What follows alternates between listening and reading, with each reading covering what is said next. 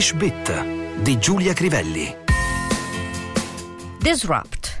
Thousands of flight cancellation disrupt holiday travel. On Thursday, there were approximately 2,500 cancellations nationwide, with airports in Chicago and Denver most affected. Migliaia di voli cancellati gettano nel caos i viaggi legati alle festività. Giovedì ci sono state circa 2.500 cancellazioni a livello nazionale e gli aeroporti di Chicago e Denver sono stati i più colpiti. La newsletter della CNN dell'antivigilia di Natale era chiarissima. Il maltempo segnerà gli spostamenti del periodo di Natale e Capodanno. La prima parola che ci interessa è disrupt, voce del verbo to disrupt, regolare, to disrupt, disrupted, disrupted, che forse persino in senso onomatopeico dà l'idea del significato disturbare in maniera forte, inaspettata ed estremamente fastidiosa non sempre in modo negativo però, specie se il verbo viene riferito a comportamenti o atti di persone talmente innovative da essere appunto disruptive, che è l'aggettivo demonstrator succeeded in disrupting the meeting. I dimostranti riuscirono nell'impresa di interrompere la riunione. Bus services will be disrupted tomorrow because of the bridge closure. Le linee di autobus domani subiranno variazioni, deviazioni a causa della chiusura del ponte. Il sostantivo è disruption.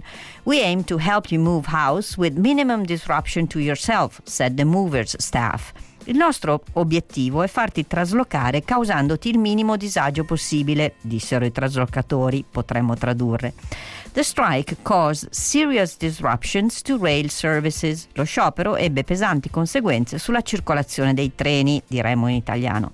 She had a disruptive influence on the rest of the class. Aveva una cattiva influenza sul resto della classe.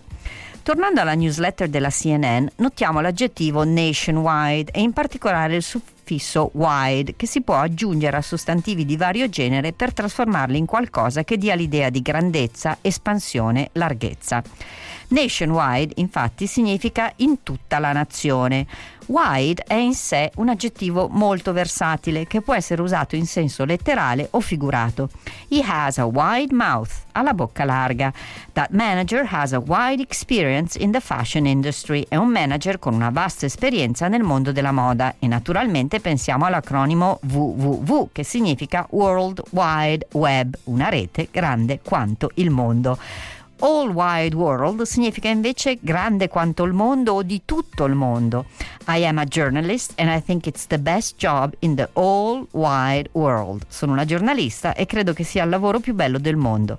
The incident has received wide coverage in the press. Quel fatto ha ricevuto ampia copertura da parte della stampa e così ricordiamo ancora una volta che incident non vuol dire incidente, bensì fatto, accadimento. Per indicare un incidente, ad esempio stradale, bisogna usare la parola accident.